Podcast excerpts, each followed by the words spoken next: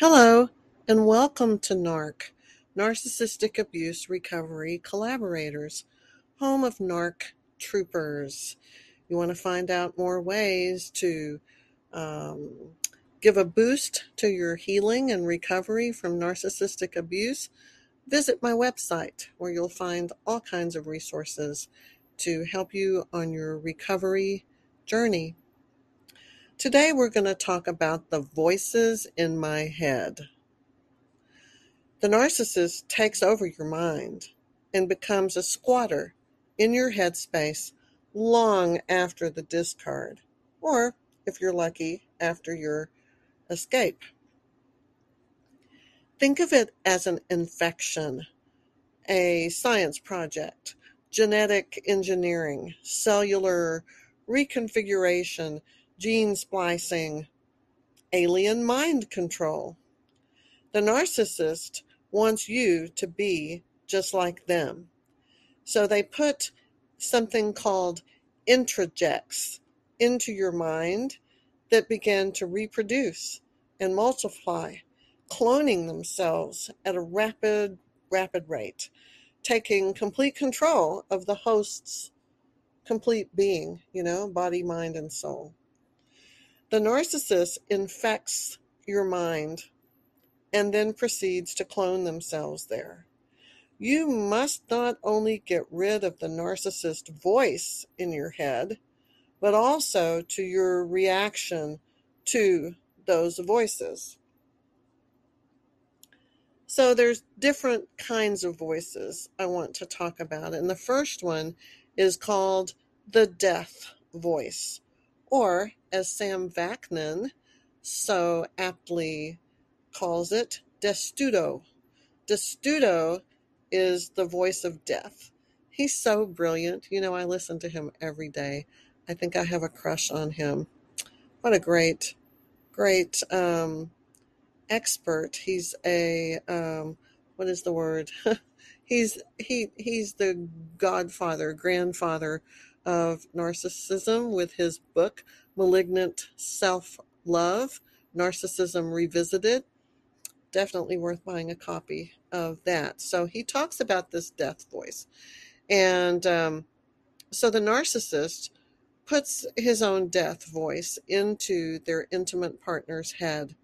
As they continue to clone you, every cell replicating and copying toxic messages, the narcissist destructive messaging system becomes embedded and inseparable from that of your own voice. It's just it it's it blends together and becomes one.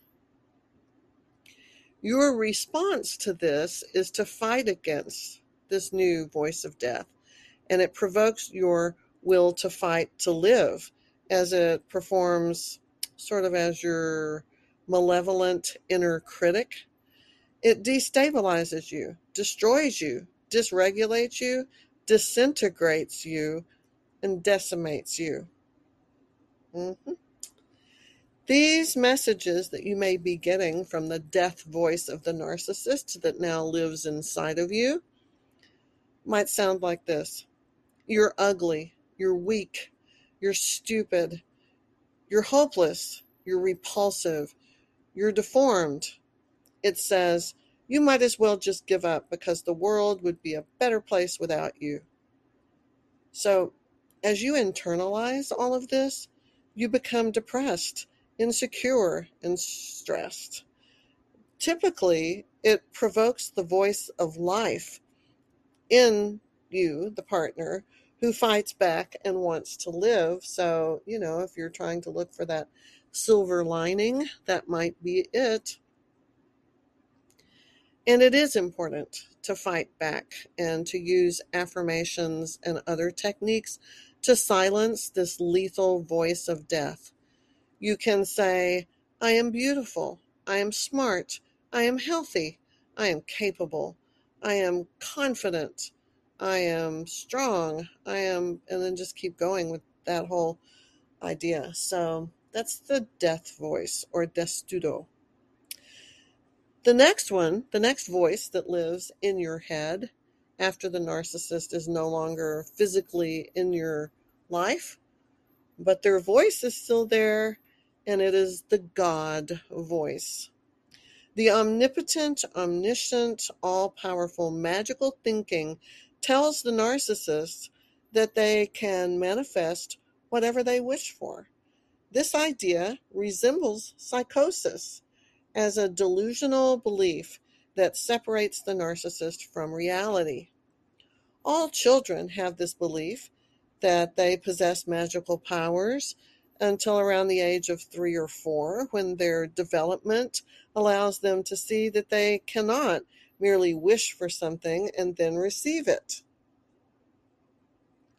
The narcissist needs an intimate partner to become an extension of the God voice, and they install this programming in your mind so that um, you constantly believe all of their grandiose, entitled illusions about their supreme deity and superiority.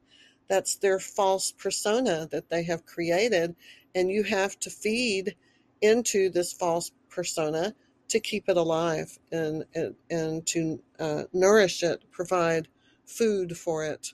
Um, so it is this cruel, false, self-demanding that the true self is sacrificed for, and um, this false self, which is godlike and supernatural, because that's how they create it because they ha- have been abused, tortured, and they're in so much pain, they essentially silence their true self, suffocating it, murdering it, whatever, but they end it, um, crush it. I, I, don't know. You can think of it in different ways. I try to picture that. It's horrific. Um, and they replace it with that false self that is like Superman. It's a superhero. It's bulletproof. They can have what they want, manifest what they need. They are special. They are different. They are unique. They are all powerful. They will never die. They will never get old. They will never get sick. They are a superior species above the rest of us. So, of course, this part of the narcissist has to be fed and it requires a sacrifice. The false self demands it. And guess who becomes the sacrifice? That's right. Yes, it is you. You guessed it, the intimate partner. The God voice triggers their partner's own God voice, and over time, the partner becomes more narcissistic themselves because then you share in that delusional, um, the delusional fantasy um, magical thinking where uh, you lose touch with reality too over a period of time and you buy into this, you know. Um, the narcissist has mind snatched you so that you are adopting their view, which is one that is not empathetic, it's arrogant, self deluded, selfishly entitled. These voices are embedded and implanted in very insidious ways, sneaky ways, so that it becomes hard to distinguish between those voices that are theirs and those that are your own voice that belong to you. And it's critical that you know that you, you know, you put a stop to it so that you know, do not become just a complete uh, clone of him or her, if your narcissist is a her. Um, so that's what the God voice is all about. Now, we're not done yet. There's yet another voice in that crowded space in your head that has been brainwashed, hypnotized, had the hoodoo voodoo put on you, um, you know, whatever you want to call it, that has happened to you from this relationship. The voices linger, and that's voices plural the death voice, the God voice, and the third one, the life voice or libido. Libido. Um, here again, Dr. Vaknin says libido, but he has an accent, so I can't uh, replicate that. So, uh, you know, you hear people talk about their libido. Somehow that sounds not as cool as libido. Um, either way, here's the thing. Either way, for for the life voice to prevail and to live and all, to thrive, the narcissist must make a sacrifice. Here again, here again. At first, that sacrifice is his own true self. He sacrifices himself. In a relationship with a partner, you are parentified and you play the role of the mother, or if your narcissist is a female, you play the role of the father. For the narcissist to feel alive and, and creative and productive, they must offer you up to their demanding, unforgiving, and petty God known as the false self. Now, this false self must have a human sacrifice, and the narcissist's life is governed by this false God. You know, this whole NPD is kind of like a religion. I've heard people say that. Uh, it's a belief system, a value system. Um, you know, narcissistic abuse is the way the narcissist merges and fuses, then rejects you and kills you, metaphorically, hopefully, um, so that he can separate and individuate and go through that childhood development that should have happened but didn't. They revive that dynamic with their absent dead mother. Um, and the way that they murder you in the end is really their attempt to renegotiate the separation stage of their own child development with their mother that they were never able to do that with the whole separation and individuation. So the narcissist life voice only comes at the price of your death. If you allow your own death voice, um, that everyone everyone has that right to collaborate and merge with the narcissist death voice, you are most assuredly doomed and will be destroyed. I think that's what happened to me. and let me tell you, the way back from something like this is is unbelievable. It's um you know, I thought I knew everything. I thought I understood life. I understood people and love and all of it, you know, and uh, I did not understand everything. And I don't think most people do. I mean, who who who wants to hear this? Who wants to dig in and peel back the layers of all of this unless it has happened to you or unless you're still in it and it's happening to you? Um, or unless someone that you care about very deeply is involved with this, then probably, you know, you don't know, you don't care. There's other bigger fish to fry. We have plenty of things to worry about right now in the world around us.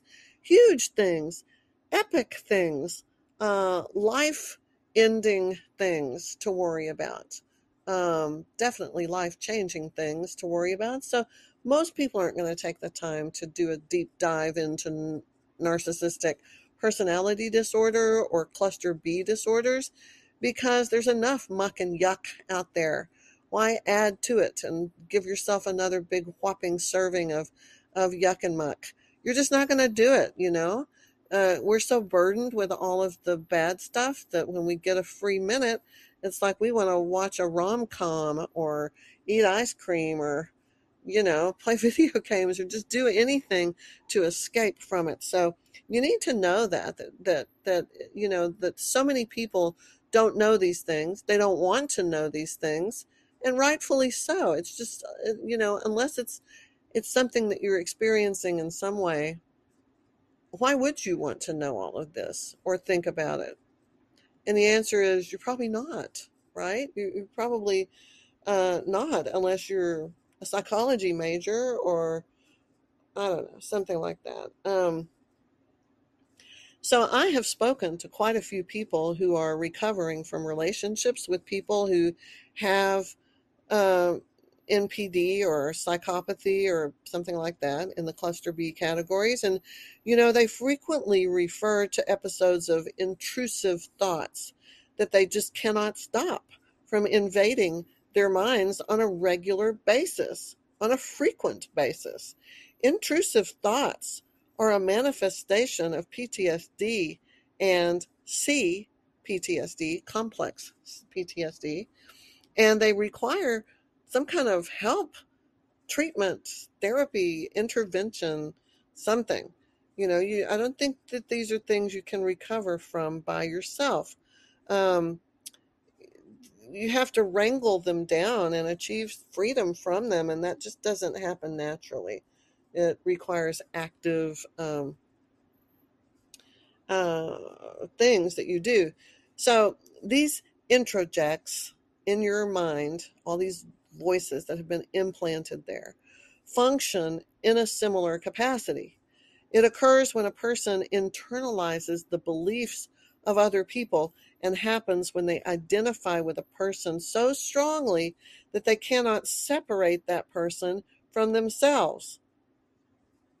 Talk about a whole, you know, um, merging and fusing or enmeshment or uh, whatever you want to call it, you know, that kind of merging with that person who's not okay. They're mentally unwell and you merge with them. Well, you know, bad things are going to happen, right? That, of course, they will. The, but you're sure not thinking about that at the time. I know that never crossed my mind uh, when I was in it, when I was in that shared fantasy mutual psychosis. I I never realized that that's what it was. Um, it just seemed like a nice, fluffy, puffy, pink and frothy, sparkly, glittery um, solution to have a magical life that was that was beautiful and all of that uh, way better than harsh reality that's so gritty and grimy and filled with terrible things. Um, who wouldn't choose the the uh, Technicolor Disney version of everything that's that's fantasy? It's not real, but um, it sure feels pretty good at the time. So this this narcissistically disordered person is probably unaware of the effect that they have in this Frankensteinian as in Frankenstein, Frankensteinian merging and fusing and mind swapping. You ever see those two sit in the chair and they put the little caps on them and turn on, you know, flip the switch, and then the brain of the guy goes into Frankenstein and Frankenstein's nothingness, his absence of being, goes into the human? Yeah, it's like that. Put that image in your mind and summon that image when you get all mushy and you're like, oh, I love them. I miss them. I long for them. Stop it. I have trouble with that too. We tend to to remember all of the good parts of the of this uh, union, this pairing, and forget the the freaky, perverse, uh, awfully like toxic, poisonous, lethal lethal parts of this that's like that's like the Frankenstein thing. We just don't want to think about that. I think it's probably because it's too horrible to think about. It's too horrible to acknowledge that we were involved in something so um, terrible. So it almost seems like like these these people have an innate ability to possess um, people, their minds, I don't know, brainwashing, whatever. Um, and they hijack your internal core mechanisms. It's not just a mind swap or a mind hijacking. They they consume, they take, they they steal your internal internal core mechanisms. But but and then on top of that, they take your agency, your free will, your conscience, um, your power over your own identity and individualism. They take that too. And they blur the boundaries between themselves and their partner so much that they become just this one organism that is not a good thing, right? It's not a good organism. It's not a good creation. It's some science lab freak show. Um, you know, it may sound romantic. oh, we're going to merge as one. Well, that's that's just something in your head that's not really what's happening.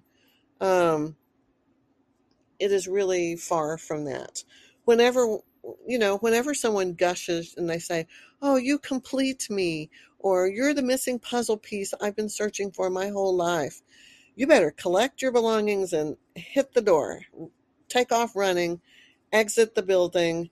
People need to be whole and all of that by themselves without requiring validation or or merging from another person to be whole. You need to be whole as a person, as an individual.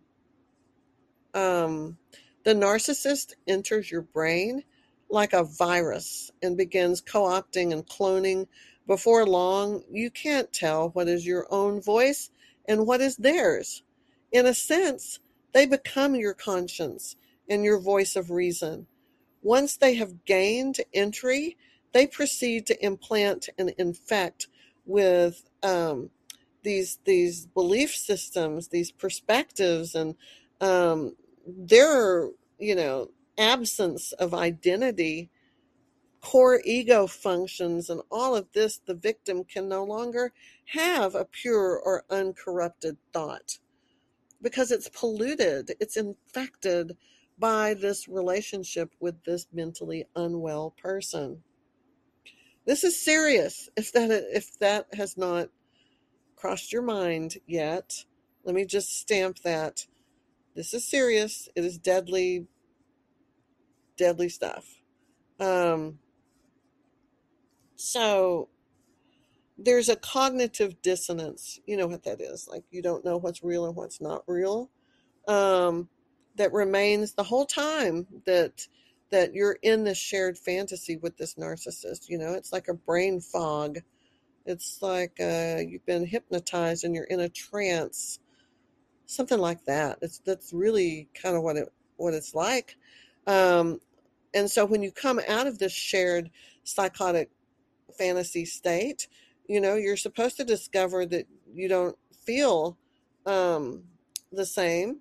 Um, but what you may discover is you don't feel a sense of self or clarity, or clarity of thought, or um, any kind of independence because too much has happened. You've been depleted, sucked dry, and um, all of those things have been hijacked by the narcissist. You can't tell what's going on. You know, perhaps one of the best ways to test to see if it's your own authentic voice or one of the voices that the narcissist has put in your head is to ask yourself is it trying to get you to do something or believe something or accept something because their voice is usually prompting and pushing you towards something. Um, if it's your voice, it may be quiet. It may not be telling you anything. It may just be sitting over there thinking, what the heck is going on here? Um, so ask that voice you know, is it trying to compel you to do something? The narcissist voice will remain active until you can identify it and purge it. It's just going to be a program that keeps running, keeps running, and keeps running. It will tell you to do or not do things. Your own voice is the one that's just sort of sitting quietly beside you, you know, wanting to just have some peace. Introjects are simply uh, accepted as a part of one's personality and true self, they are they are concepts that one considers should be believed or behaviors that one thinks ought to be followed. Introjects do not involve an individual's personal integrity or morality. Oh my gosh, people.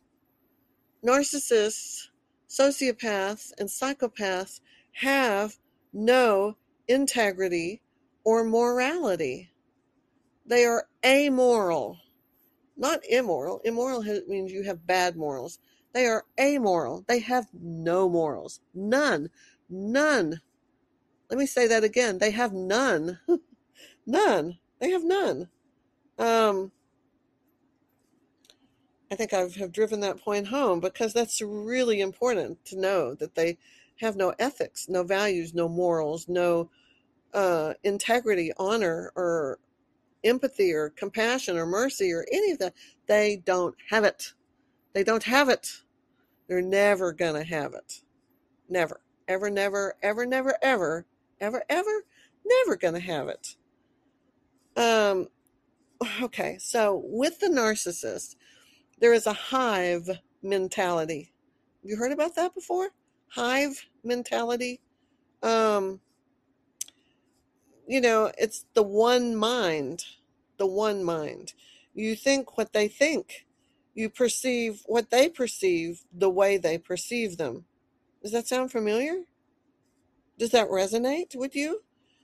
It is a complete surrender of the mind to this disordered person that continues long after they're gone from your life. They are still there. They remain the lens through which you experience the world and the lens through which you experience yourself.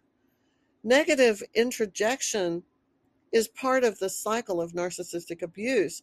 A person in these abusive relationships might begin to believe the claims of the dysregulated and delusional partner and internalize feelings of worthlessness or failure, or start second guessing themselves, at least. In some cases, the victim might introject the abuser's personality so strongly that the victim then becomes an abuser. Yeah, the victim becomes the abuser. That's more common than you think. And and they may become a narcissist themselves. Some of you really don't want to hear that, but yes, I have wondered that many times if that's happened to me in some way. I don't think so. I'm pretty sure that's a big fat no. But yeah, it's a concern. Remember, both the narcissist and the codependent or person with abandonment issues or attachment issues or whatever, they're both victims of early trauma and unhealthy attachment styles. And it could be this common ground that causes them to gravitate towards one another and become enmeshed in such a dysfunctional way. As we try to regain control of our of our minds, our bodies, our lives, following relationships with narcissists, we must be mindful of the deep layers of infection and disease that we are now plagued with. Uh, we don't want it to become a chronic disease or infection. If we are aware, we can identify the malignant parts of ourselves and have uh, that have absorbed and integrated the narcissists into our very essence and then we can cut them out like a cancer. You know, it is unwise to be dismissive or minimize any of this, especially the impact that these individuals have on their partners. The damage is profound and insidious. And, you know, but you know what? Even though it is, it doesn't have to be terminal. Okay? It doesn't have to kill you. Um, so you have to think about these voices that are in your head that the narcissist has left behind and try to identify them and get them out. Get them out and purge them, cleanse them, wash them away, um, and and have your own mind pure and uncontaminated. That is your goal. That is your task, and that is what we must all do. Okay, um, kind of heavy stuff, a little bit scary, uh, but we can do it, guys. We are troopers, narc troopers. We keep going. We take a licking and keep on ticking. So just keep going, guys, and and uh, think about these things.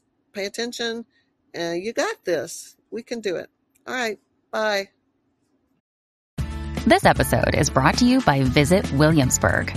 In Williamsburg, Virginia, there's never too much of a good thing. Whether you're a foodie, a golfer, a history buff, a shopaholic, an outdoor enthusiast, or a thrill seeker, you'll find what you came for here and more. So ask yourself, what is it you want? Discover Williamsburg and plan your trip at visitwilliamsburg.com.